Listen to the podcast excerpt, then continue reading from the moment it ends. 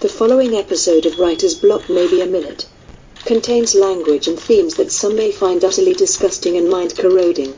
We have now passed the watershed and things are about to get bumpy. You have been warned.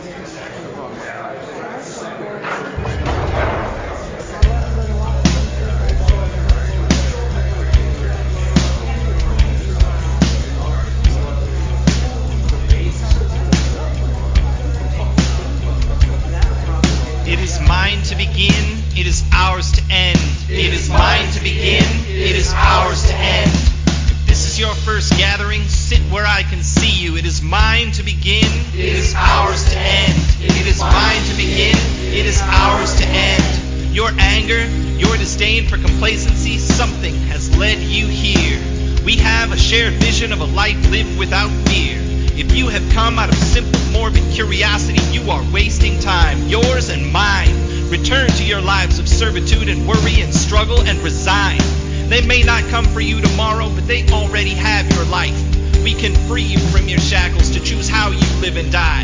I know your story because it's generations old. Repackaged, repurposed, recycled, retold.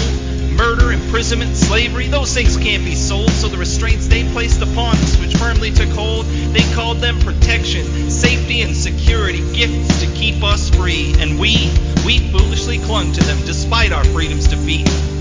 Of course they judge you based on your skin. You see the looks they give you. Of course they judge you for a love they call sin. You see the looks they give you.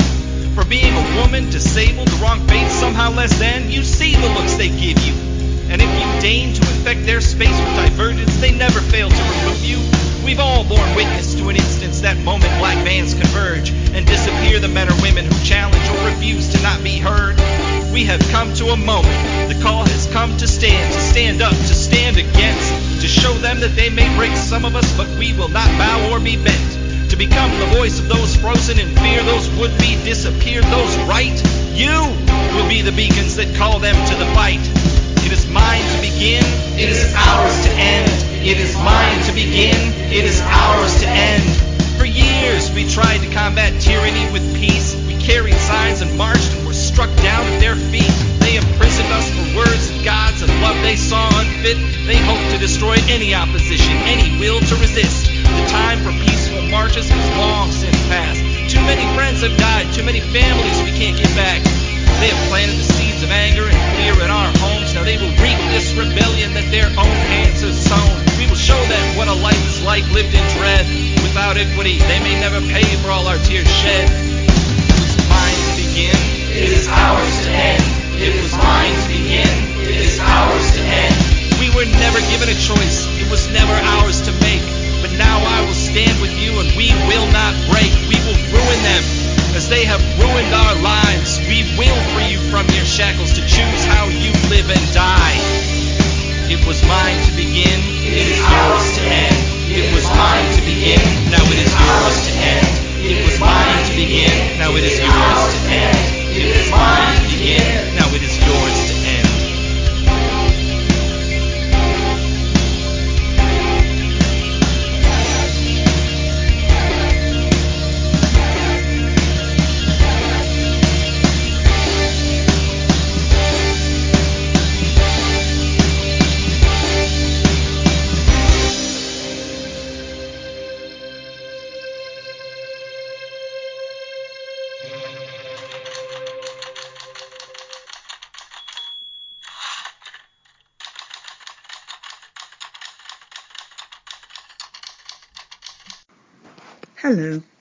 Suzanne Edgerton in Motherwell, Scotland.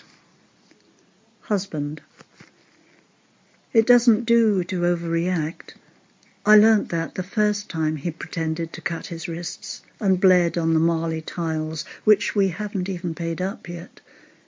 He's an extraordinary man. But when he's in one of these moods, he can turn from weepy and despairing to quite nasty which always goes from bad to worse. If I say, I'm so sorry, darling, which would be the natural thing, wouldn't it? He'll start bringing up all sorts of things I've done wrong from the year dot, getting more and more angry and ending up blaming me for making him want to kill himself. I never know what's wrong. He's the most wonderful man usually. Just these funny turns, they're so difficult to cope with.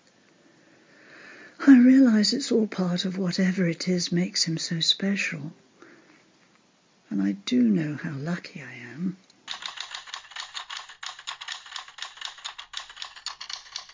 So, Glenn, part of being a taxi driver, obviously over the months and years, uh, you meet lots of other drivers. Uh, so there's lots of nicknames in the taxi trade. My favourite for a while was a guy called John. Obviously worked a rank with more than one John or two Johns or whatever. But to differentiate him, he was called Never Works a Monday John. That was his name. Um, and another conversation I had with another driver was talking to me one day and he mentioned a guy called Wee Butterbeans and I asked him why he was called that, and he said because nobody likes butter beans. so that's my new favourite. this is Jimmy Porter, who learned at an early age what it was like to be angry. Angry and helpless. Clear out of my sight! If only something, something would happen to waken you from your beauty sleep. If you could have a child, and it would die. Let it grow. Let a recognizable human face emerge from this, this little mass of India rubber and wrinkles. If only I could see you face that. Jimmy Porter, who lives and loves with an intensity altogether frightening. There's hardly a moment when I'm not watching and wanting you. Nearly two years of being in the same room with you, and I still can't stop my sweat breaking out, and I see you doing something as ordinary as leaning over an ironing board.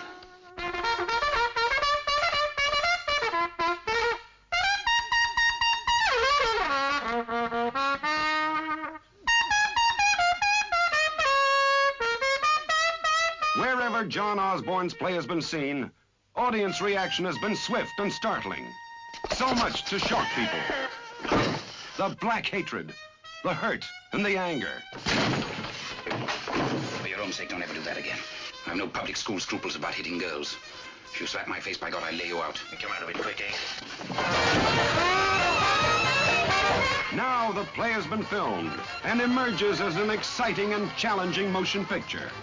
The biting shock of the dialogue. Wrap it up, will you? Stop ringing those bells!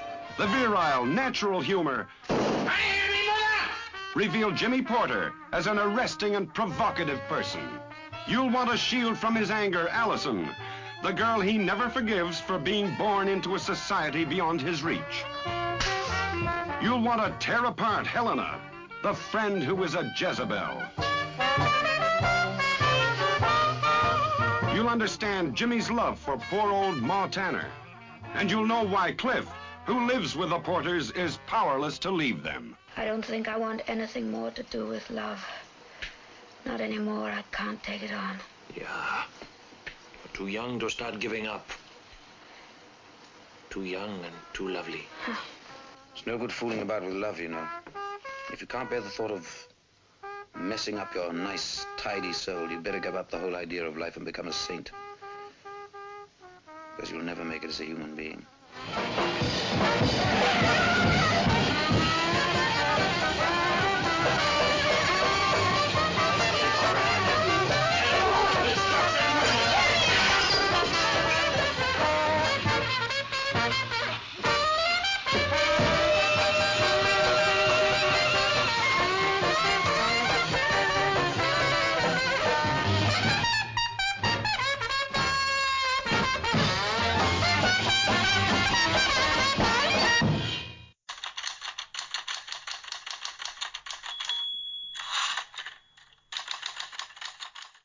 Christine Foster here. I'm in Mexico, and the name of this piece is Windbreak. Michael? Hi, hon. Yeah, I'm up at Stony Top. I think you should see it. It's uh, 30 acres, and it's a really great view. But I have to tell you what the realtor said. the last family lived here, died here. The whole lot of them married the ropemaker's daughter and learned to fly. It was tragic. She means they hanged themselves. It seems they've cut down the whole line of poplars that protected the house, and the howling of the wind finally drove them all mad. No, no windbreak here now. Just these huge old stumps by the driveway. It's a bit breezy here. Right then. Whoa. Okay. Michael? Are, are you still there? Oh, good. Uh, you know what? Let's go take another look at that um, old mill we liked. Meet you at the pub.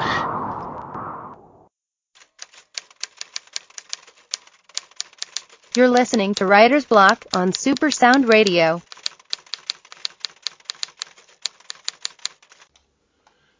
The Mazed World by Benjamin Peel from Skegness, Lincolnshire in the UK. Read by Edward Peel, also from Skegness. I needed that break and you did too, or we'd both have overheated ourselves. These old highways are in such a bad state now. Did you like the Beethoven? Yeah, it's strange to think music can be put into such a small micro SD card. A symbol of our downfall, some might think. You see, all that we demanded needed servers, using lots of energy, which helped warm the planet until a tipping point was reached, creating havoc with the weather, and then the disease wiped more of us out too. I sure am old enough to remember what happened. Someone called Donald Trump was president of the old America about a decade or so before the catastrophe, and he's as much to blame as anyone. Right, my old beauty, it's time to hit the road again.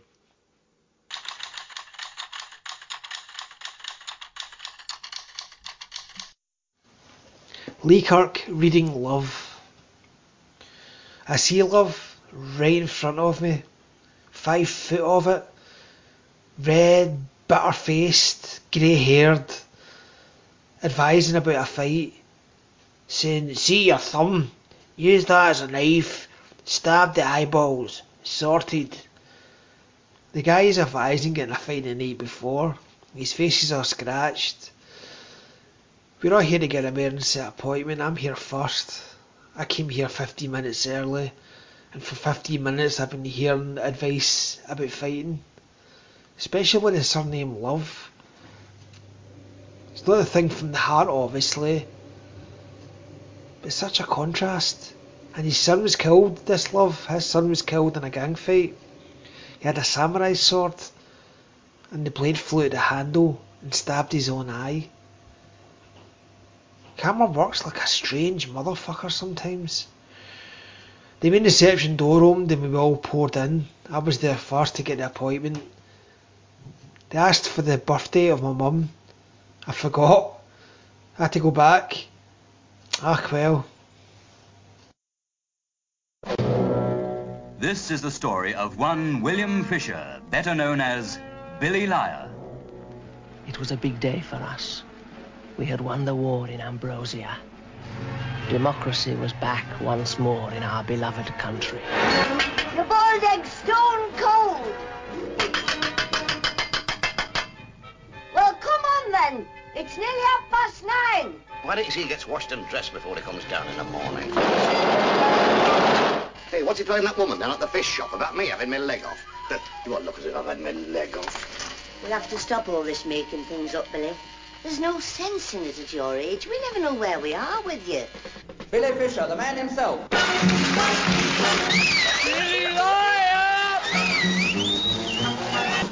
Yes, well, now, as I was saying, Fisher, there are discrepancies in the postage book.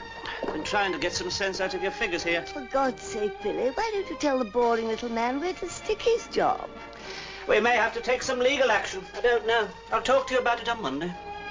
Every time Billy's in a spot, he shoots his big gun off. Billy Liar, the boy whose imagination is so vivid, whose lies are so varied, he can't even face himself. Uh, I'm going to London. I'd, I'd have been at the station already, well, if it hadn't been for Grandma. If you're in any more trouble, Billy, it's not something you can leave behind you, you know. You, you put it in your suitcase and you take it with you. Billy Liar, the story of a boy whose imagination is larger than his life. Billy, are you feeling all right? Of course, darling, why? Well, look where your hand is. Oh. Billy Liar, based on the bestseller novel and screenplay by Keith Waterhouse and Willis Hall. Produced and directed by the team who gave you A Kind of Loving. Now they emerge with a brand new kind of escapist entertainment.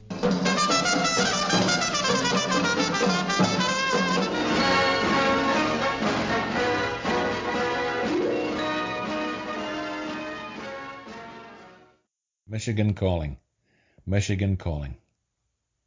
This is called Westering Home. Sunbeams laser through a puddled, shattered sky, as storm-mothered sea foam beards the bladdered rocks. Wind-shredded waves break and crash to shore, whilst one-legged oyster-catchers weather vane the gales.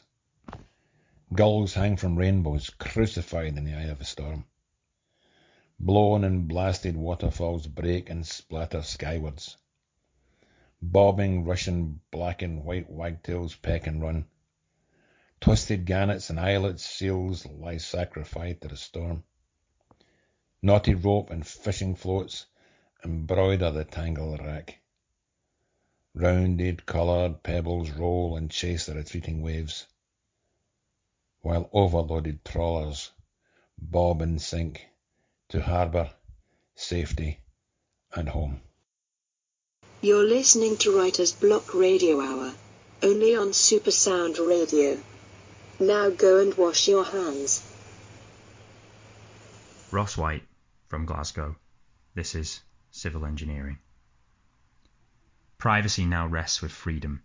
We assume we have it until we look a little closer, and as you look for either in any great detail, you see that you've been carrying around the slowly decomposing remains. We all have a list of things that we will defend, and it's a long list, but it shrinks as we up the stakes. The things that you will fight for, literally fight for, is a much longer list than the things that you would risk your life for, and the things that you would sacrifice yourself for, and the things that you would sacrifice others for. Will you sacrifice the lives of innocent people for the right to retain personal privacy? I live in an age where that choice has been made, and like most things, it didn't happen overnight or with some impressive presidential announcement. It was a series of small concessions over a long time. I work for a branch of the international government that uses time travel to alter the lives of people who commit atrocious acts. We are civil engineers.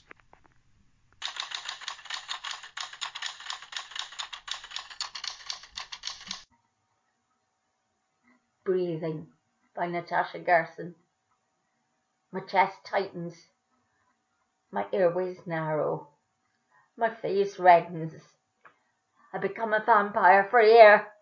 It's terrifying. Medication's useless. Fight to be calm. Pick four objects in the room. Table cat, window book, table cat, window book. Repeat four times. Breathe in for four, out for four. Also four times. Impossible, a ragged struggle. Starts to ease, slows down. A minute that takes a lifetime. It works. I breathe to live another day.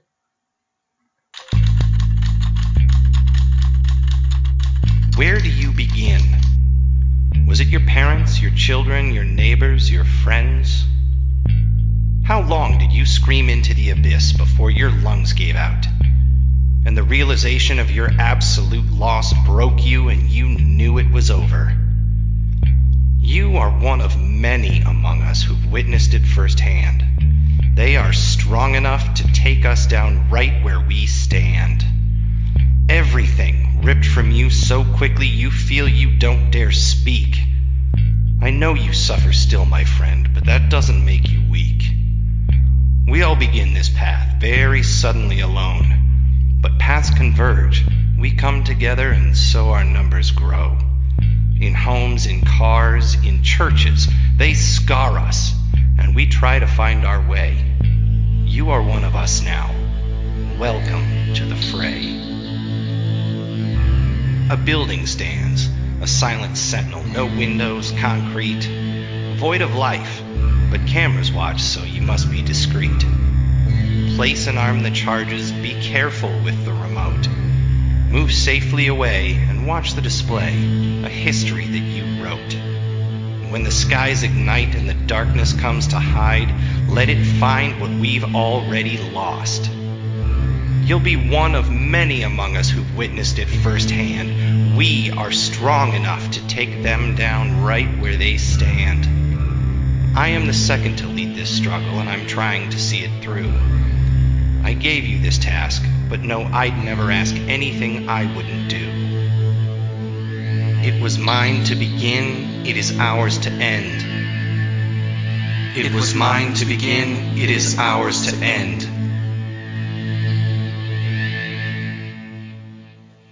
My name's Sarah McCarty. I live in Glasgow, and my piece is called I Wonder.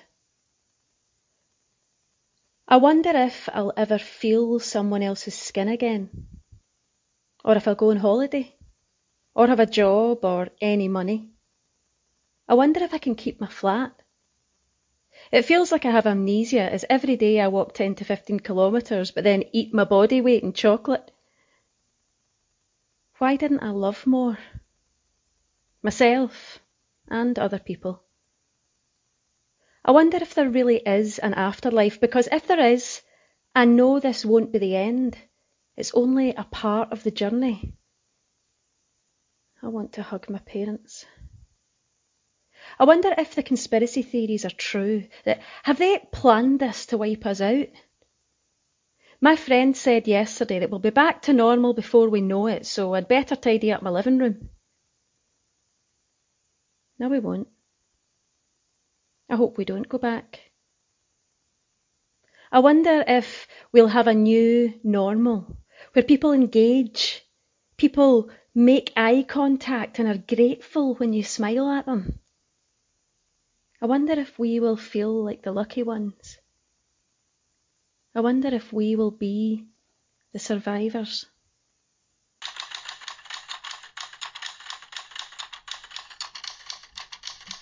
Check Yourself by Harold Yarbrough. I had a conversation with a customer the other day at my job. He told me about a friend of his who had lost an arm but otherwise was bright and able bodied and looking for work. The customer told him there was actually an opening at his job simply inspecting product that he would have been perfect for, and shared that with him while they had lunch together one day. His reply to him was, Do you really think they would hire a black man with one arm? You know, people fall short because they themselves either don't realize their own strengths, don't have the confidence in themselves, and depend on others to lift them up. I'm a lyric guy. Songwriters can say it much better than I can. The Eagles had a great song called Already Gone, and the final lines say it all. So many times it happens that we live our lives in chains, and we never even know we have the key. Think about that. Translated, it means the only thing holding you back is you.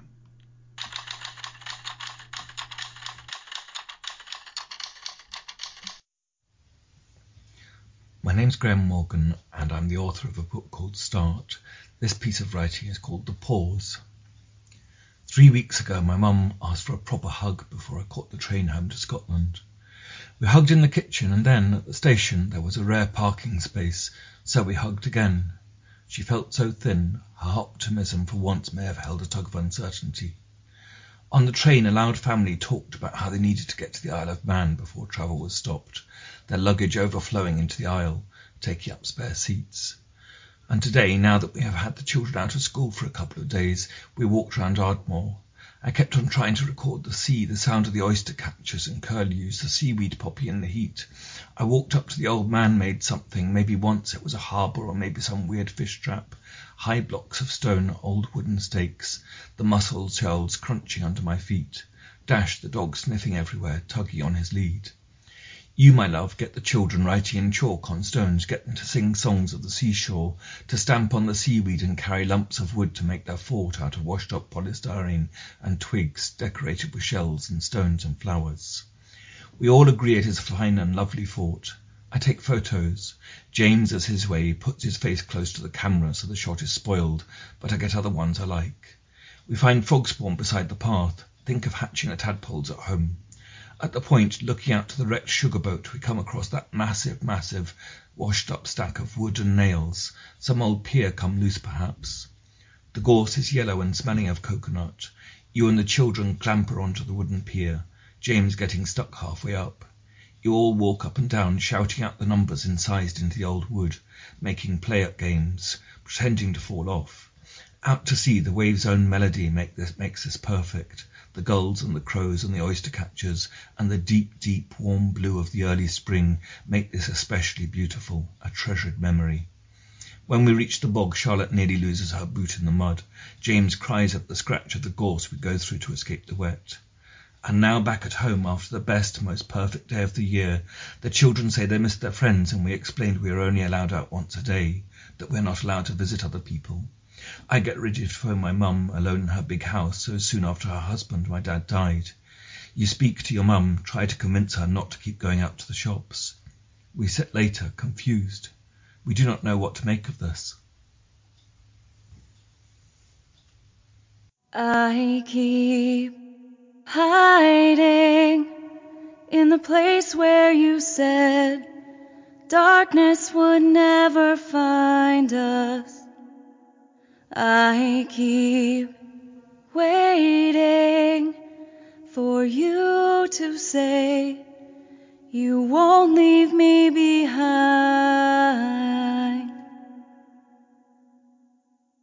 Wait till I start trying. Wait till I try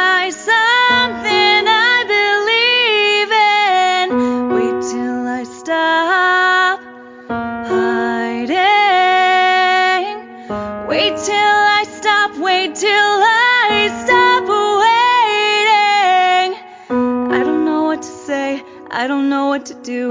You have nothing to lose, but I still have you. I can barely move. I can't make you stay. Why leave where we can both be safe?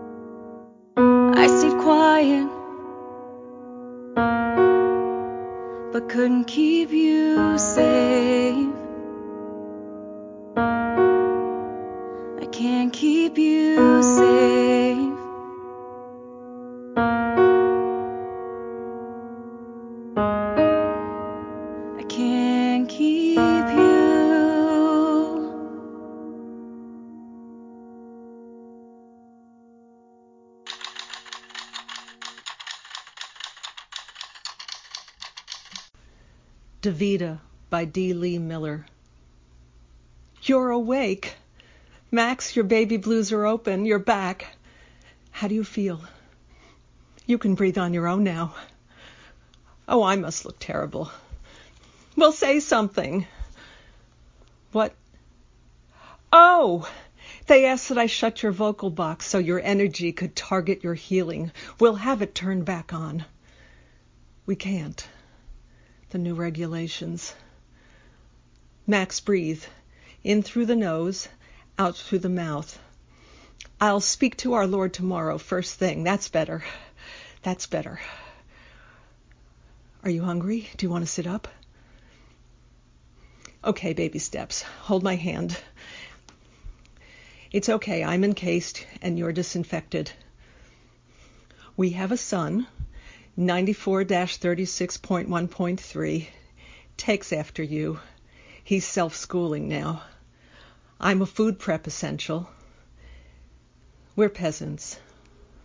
Don't get angry. We're we're all peasants. It just means those without vaccinations. I know they might as well call us slaves or serfs.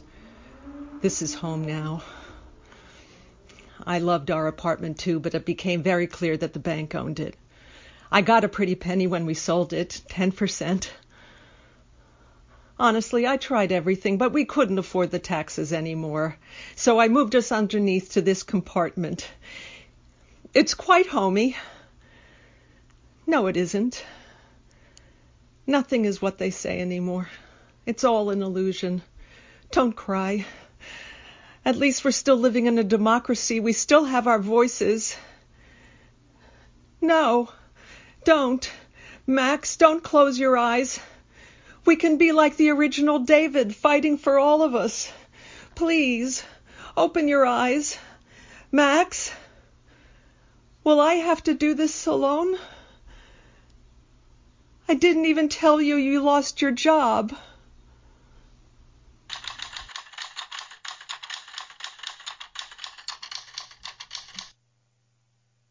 Oh, shit me hip. Aye, these balconies are too small. You couldn't swing a cat. Italians, they know how to do balconies. It was Italy that started the clapping for doctors and nurses. Little tiny balconies, no bigger than postage stamps, some of them. And every other one's got an opera singer on it, belting out arias. And that's what gave me the idea of doing a serenade for the Labradoodle lady. It's perfectly safe. Been in quarantine behind the front door since our Becky dropped it off on Tuesday. Oh, what time is it? She's never late, the Labradoodle lady. Always on a balcony by ten. Especially since the lock-in, you can set your watch by her. Now then. Hello, you beauty. Hang on, there's a note tucked in here. Hi, Grandad. Good luck serenading your lady friend, spare strings and digital tuner in the case. Stay safe. Love, Becky. Digital tuner? For pity's sake. Up you come then. She is late though. Ten o'clock. You could set your watch. Every day so far. Blinds up around nine. Doors open by 9.30.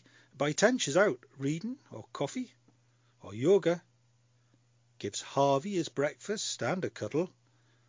Harvey's the Labradoodle.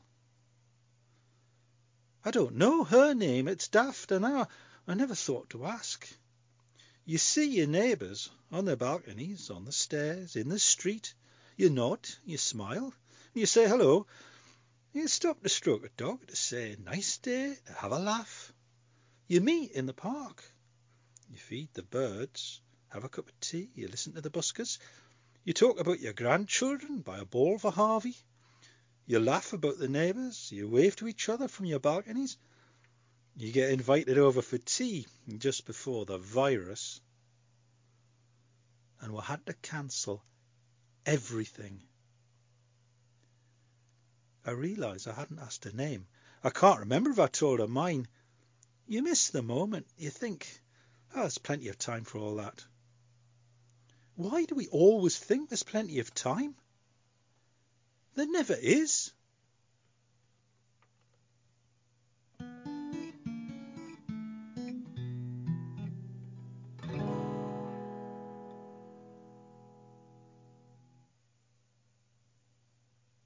In Serenade by Anya King, Anthony Hodgson played Martin and played the guitar.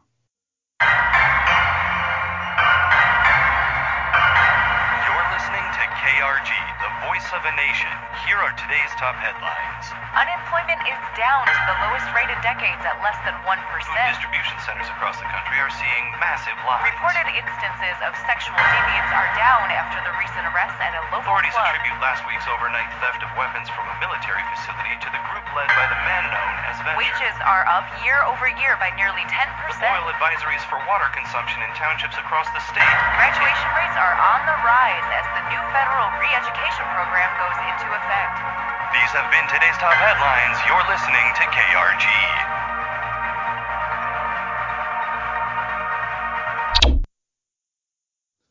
Hello, my name's Peter Moen, and these are more readings from the blog Cheers Govanhill.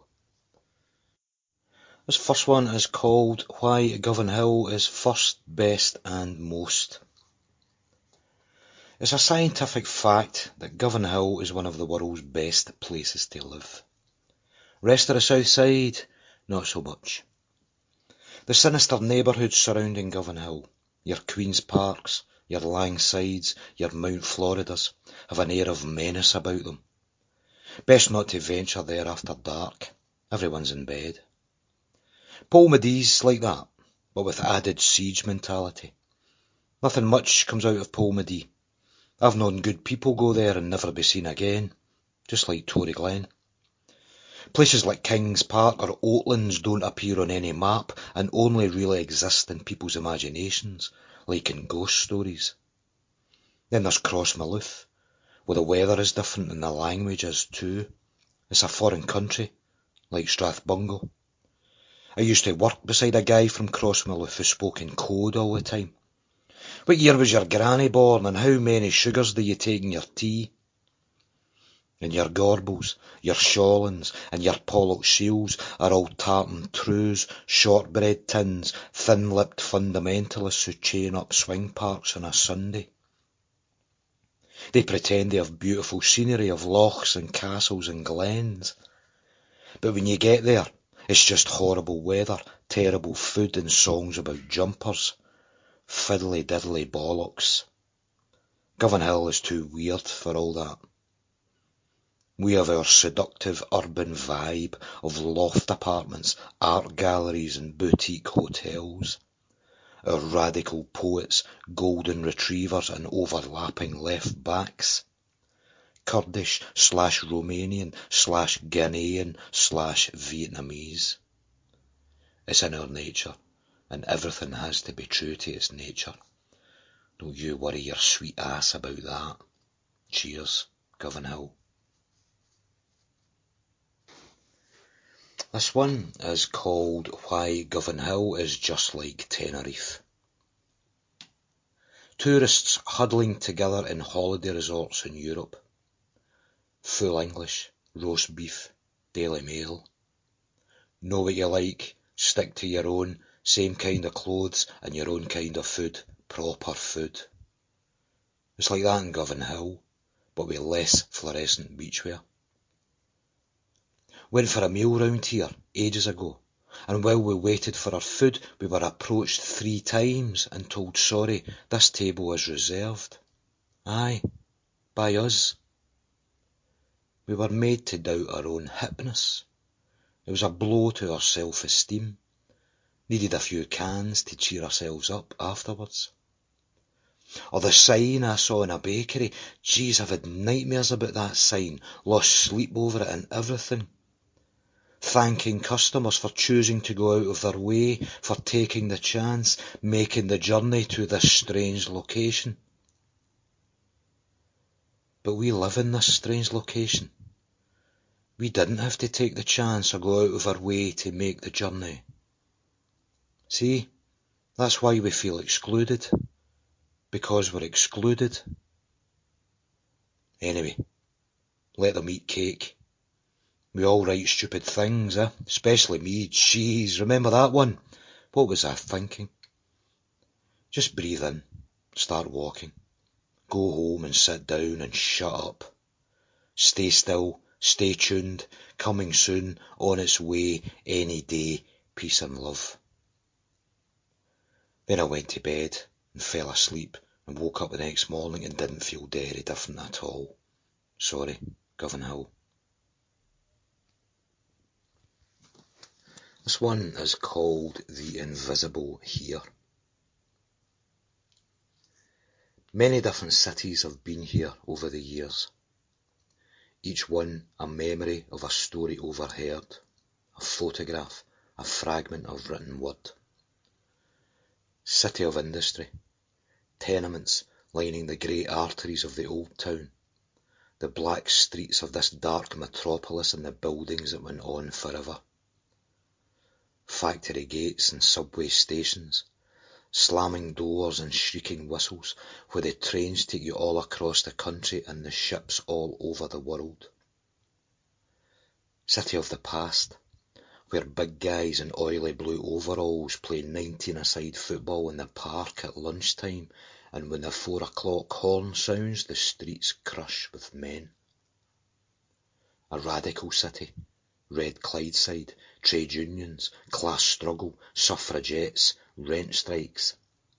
Mary Barbour, John Maclean, Manny Shinwell, Jimmy Reid. A workers' city, not a merchant city. City of the dead.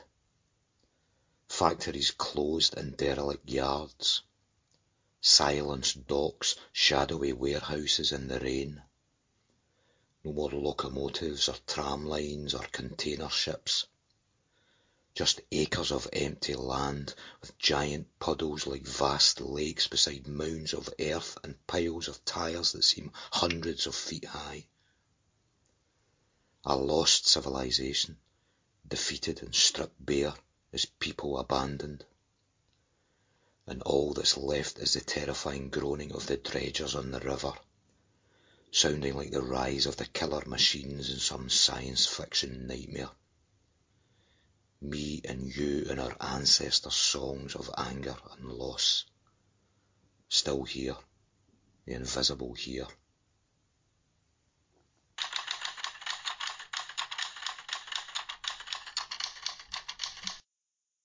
One Minute Monologue by John Wilde from Paisley. I lied written and performed by John Wilde. See earlier when I told you about the robbery? I lied. I did it. It was me. I feel quite justified. You see, that morning they open up, safe's empty, and being in charge, I'm the main suspect. But the boss, he's like, Marcus, I know it wasn't you. I trust you. You've been with us ten years now. Yeah, ten years putting up with your shit, boss. And he thinks he's so gay friendly, the boss, giving it. I've got no problem where people put their bits. It's all the same to me. I can spot a hater when I see one. He knew I brought in the punters. My patter, and of course my hooks, meant the bar was never quiet. And to see Friday night, that was something else. So I robbed the fuck out of him. Five fucking K. He didn't have a clue. And of course, that was it. The boss had a secret crush on me, the daft bugger.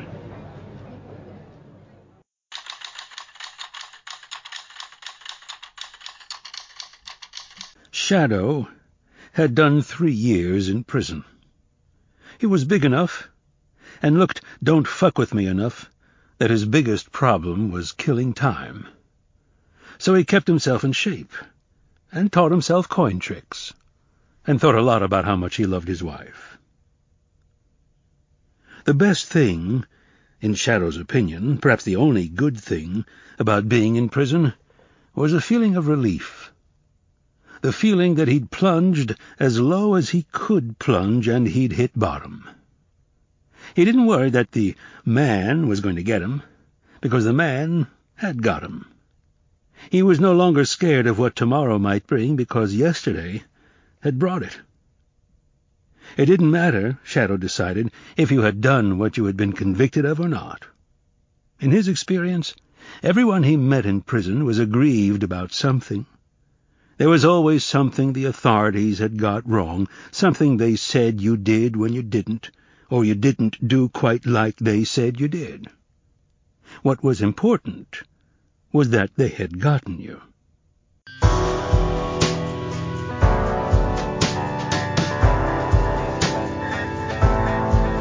Recall our mornings, recall the last day he sat in my arms. Recall the void that sits in my heart and my lap, waiting to be filled but never will. He can't keep still. Nose stuffed, voice horse, he's about to take a spill, and spill his tasteless cereal on the floor of our apartment. And even still, I smile, waiting for him to finish. He sees my gaze and wants to know what's caught my eye. I want to catch him and hold on to this moment, because it may be the last one I remember, where things feel normal, ordinary. But he finishes, and now everything has to change. We're here live on the scene where the Federal Association for Disease Control once stood. I help him to the car. I hear his labored breath under the white mask he's forced to wear. I can see his smile in his eyes, though I worry that mine betray me. We drive, and for him it feels so normal, ordinary.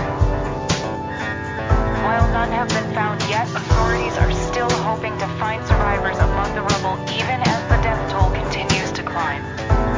He turns on the radio and overhears stories he's starting to understand more and more every day. But as much as I want to be the shield that protects him from the world, I need him to survive to grow into it. I miss his innocence. I miss his mother. I miss his smile at the park before we had to cover it, before he couldn't run like he used to. We would stay there for hours until the sun grew tired and went to sleep. But now he barely remembers those days because it was half his life away. And we drive. We can only speculate as to the motives of the type of person who would blow up a building full of sick children. Hardly anyone walks around this part of town anymore. Hidden away, a windowless building stands over us. This is where he will spend most of his days being treated for the sickness the medicine won't take away. They won't risk the decay from years ago that swallowed so many lives before it burned itself to ashes. This looks the same, even though the tendrils have not extended beyond him. We walk through the doors and they are expecting us. They call him by name and he smiles as he staggers toward the desk. He doesn't know that he may not escape this place, and I fear that one day it may become normal, ordinary. We are here now with the father of one of the children. I'm so sorry for your loss. I understand your son was in the building. Do you have anything you'd like to say to the people who did this? The first goodbye was easier than the last, and it almost killed me. Despite the months I went without him, I could still feel his heartbeat. But I fell to my knees knowing he was free when I couldn't feel it anymore. And now I'm left without him, and my legacy dies with me. To the cowards that perpetrated this crime, stand so I can see. Because if tiny lives are worth the taking, I'll never see the world like you do. The pain you've inflicted on us is nothing, temporary. But I'm afraid the silence in my apartment is starting to feel normal, ordinary.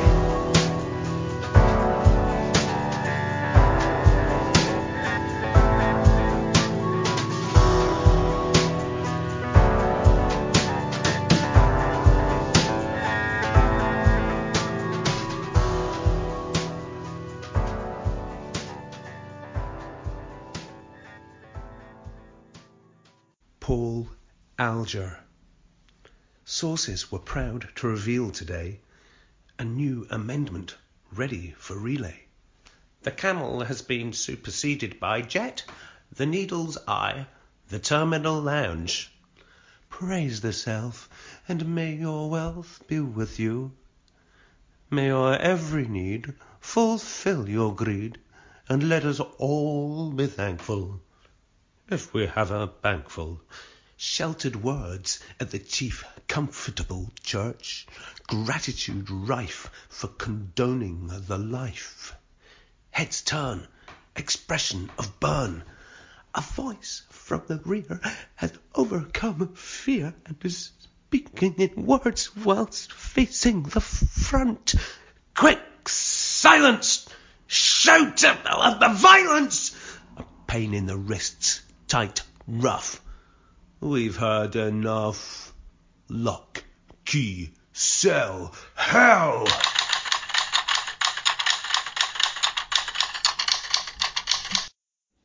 In Death Us Don't Part by Bev Sweeney.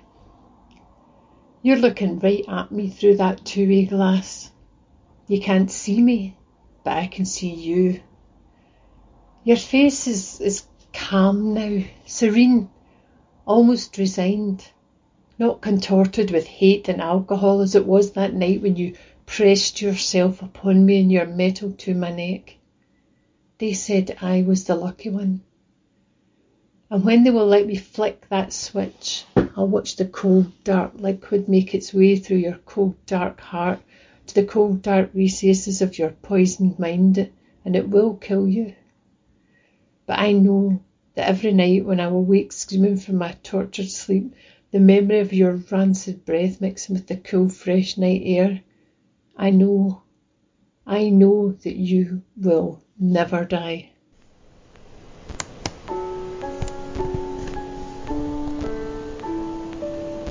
This is Werner Herzog. You are listening to Writer's Block on Supersound Scotland. Doogie Walker from the Royal Borough of Rutherglen performing Morning Glory. This morning I had something wonderful.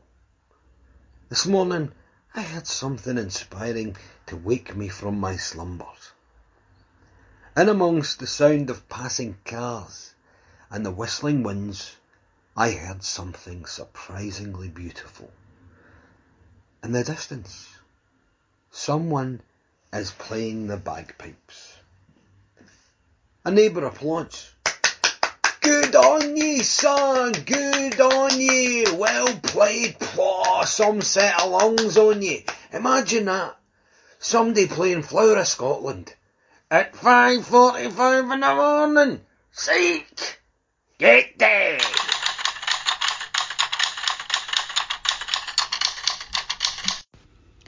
Pauline Goldsmith, Belfast.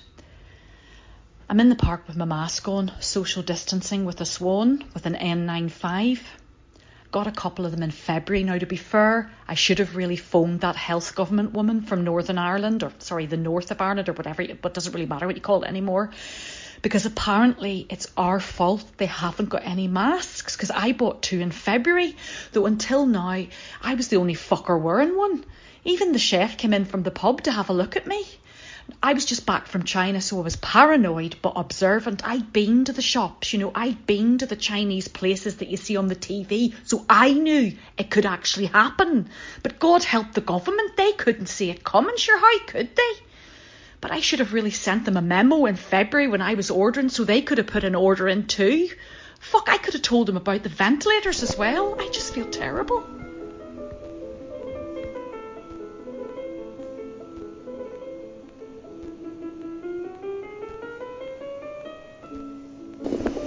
Hello, Mike. Hello, Richard. How are you? Hello, John. And how are you? Working? Really? That's good. What are you doing? A play? Oh, very nice. See you. Have a nice day. Bastard. Couldn't act his way out of a paper bag, the slag. Still, I'll show them. The ones out there, the ones in the chairs, the ones who say, thank you, I'll let you know, my dear. They haven't the guts to come out here.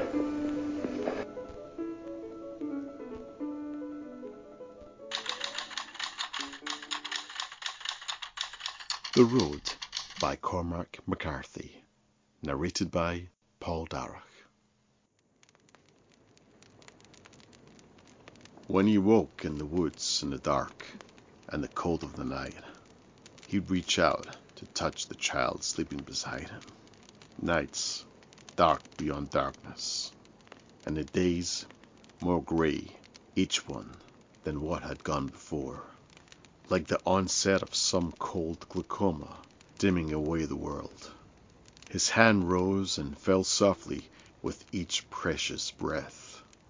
He pushed away the plastic tarpaulin and raised himself in his stinking robes and blankets and looked towards the east for any light, but there was none. In the dream from which he'd wakened, he had wandered in a cave where the child had led him by the hand, their light playing over the wet flowstone walls, like pilgrims in a fable, swallowed up and lost among the inward parts of some granitic beast.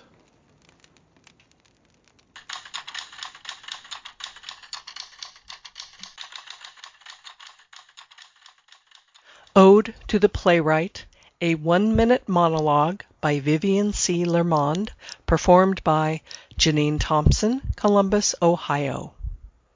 Word Master, you underestimate your stride. Given yourself up to the thought that it is safe simply to take short steps. You've missed your talent measurements by a long mile. Self doubt is so punishing, spawning thought waves that defy inspiration incubation. Trust the power of your words to settle like a soft coat of stardust on a world needing to be set free from acute ambivalence. That is what you have been called to do. Onward, pen warrior.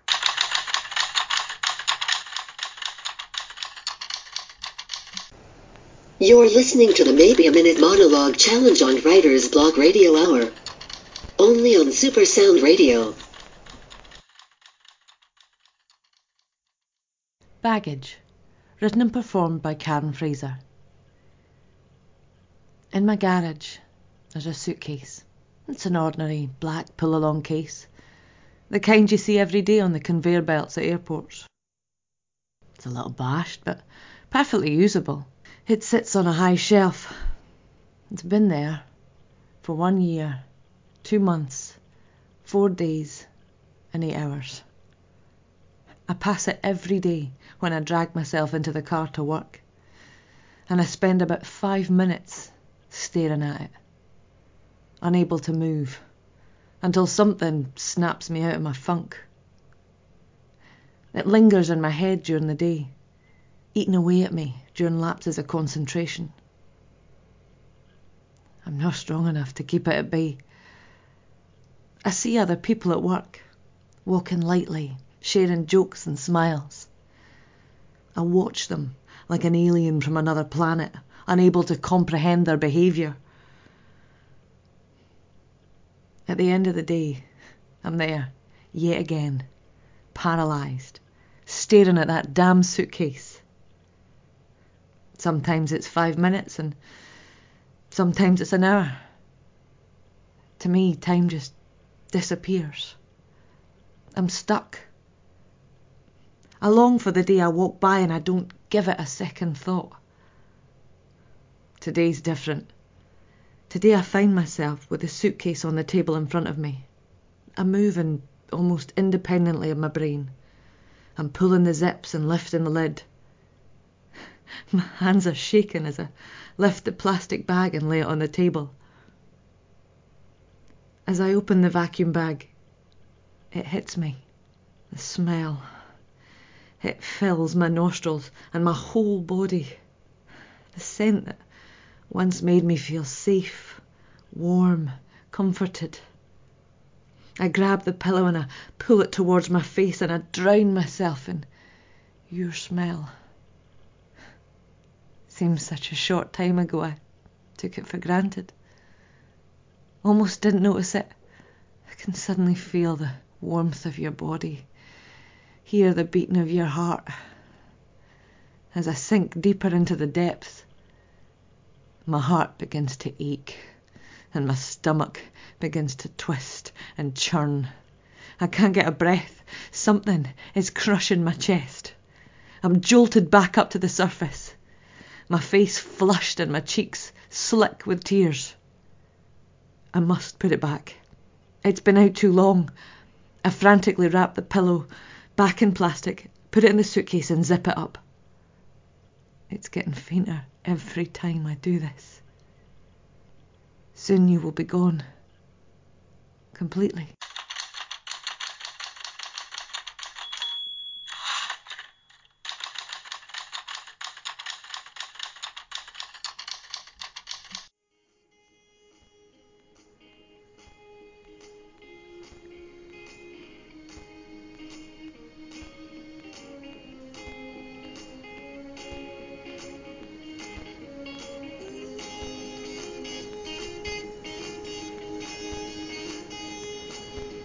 An ordinary nine, Brian Peters in Glasgow.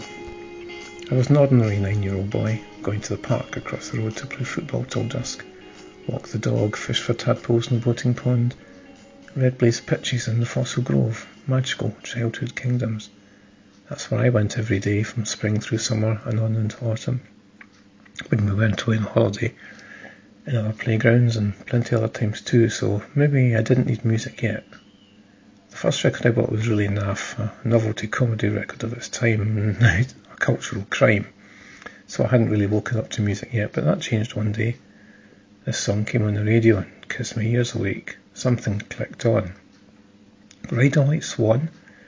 This was unearthly, unlike anything I'd heard before. The lyrics were nursery rhyme nonsense and nothing about changing times or dead students in Ohio. The sun was out and the park was still right there, so I still went over. We'd take a break during our 10.21er and talk about which singles we bought that week, what we heard on the radio last night. Been to the Apollo yet? Time ticked by and I reached 15, 16, 17. In my final year at school, the punk wave rolled in. Everything got shorter and tighter, the songs, trousers, hair, tempers, as the days grew longer. Six years school, common room, someone would walk in with the latest single by The Jam, Pistols, Stranglers, X-Ray Spex. Yeah, these teenage dreams, they're hard to beat, and this wave wasn't borrowed from anyone older.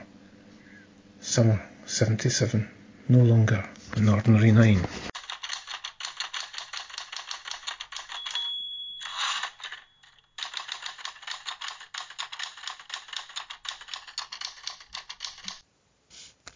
A one minute rant on internet dating by Helen McCabe. Okay, so I'm a bit of a geek. I like to watch superhero programmes on the TV. Now sponsored by Match.com. I signed into YouTube the other day and up comes an advert for mature singles. And most recently, intermittently, I've been getting adverts for cougar dating on Facebook. if only I believed in signs. What's wrong with the world? If you've managed to meet, date, and build a relationship with the love of your life on internet dating, I'm so happy for you and celebrate your love. But for me, it seems I have the same magnetic ability for unsuitable, narcissistic weirdos as I do in real life. So, universe, do one. I'm staying single till I'm titanium.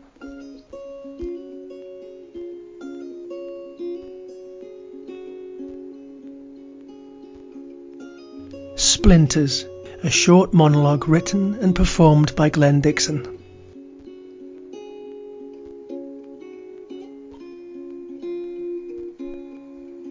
It's fair to say that I don't deal with conflict very well.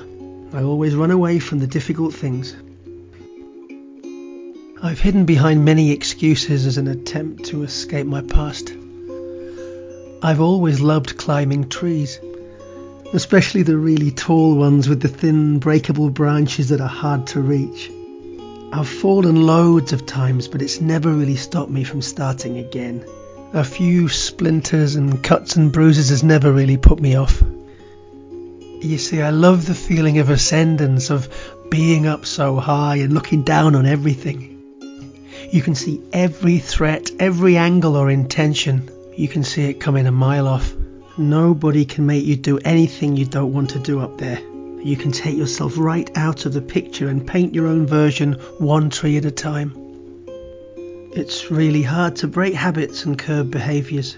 To stop doing those things that define us and make us who we really are deep down. Even when our actions are pushing people away and causing carnage, chaos, and catastrophe, and we still carry on doing it. Well, I know I did. When I met her, it was like coming home or coming down. It was a real revelation, and my life totally changed. She sussed me within minutes, you know. We've been together now for the longest time, and it's fair to say we've had our ups and downs. The ups have been unbelievable, you know, sky high, firework bright. And the lows, well, they've pushed us so far under at times that it was almost impossible to get back up to the surface. But we did, and we always will now.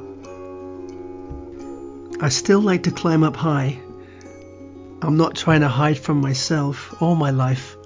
I've got someone with me now, and we're enjoying the view.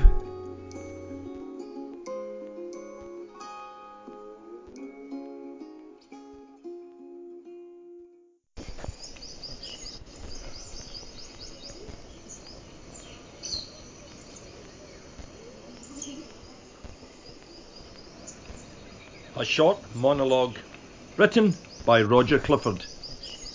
The Lollipop Man. Oh, Whew, I'm out of breath. Oh, I'm out of breath. I've run around this park at least five times this evening. Oh, it's a big park. And it's getting late. Why are you? Why aren't you home? Eh? You're foreign, aren't you? I, c- I can tell by your face you're foreign. are you crying? You crying, aren't you? Come on, what are you crying for? Oh, you've fallen out with your boyfriend, haven't you? Ah, well, you've fallen out with someone. Eh? Where do you live? Do you want me to take you home? Are you sure? Hey, wait, wait, wait, why are you running away? Come here, come here. Now look what you've done. You went over in your ankle, you silly fool, you. Eh, no more of running for me tonight. I'll just need to come and help you. Don't worry, it's okay. Nearly everyone knows me. I'm. I'm a lollipop man.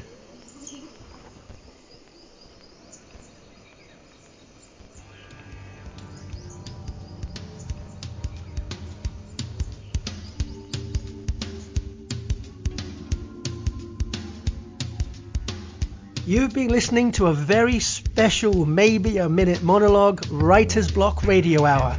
Tonight you heard Glenn Dixon, Karen Fraser, Vivian Lamond, Suzanne Edgerton, Benjamin Peel, Graham Boyd, Christine Foster, Dave Patton, Natasha Gerson, Sarah McCarty, Harold Jarborough, Graham Morgan, Dealey Miller, Anya King, John Wilde, Paul Alger, Bev Sweeney, Dougie Walker, Pauline Goldsmith, Paul Darrett, Brian Peters, Helen McCabe, Roger Clifford, Janine Thompson, Edward Peel, Anthony Hodgson, and Titch McLean.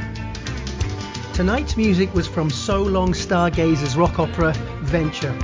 It was written and performed by Kristen Green, Chase McCants, Nick Ray, and Tommy Davis. Other additional material was from Cormac McCarthy, Neil Gaiman, Willis Hall, Keith Waterhouse, Steven Berkoff, and John Osborne. Writer's Block Radio Hour was curated and produced by Glenn Dixon. Don't forget to join us next week at the same time.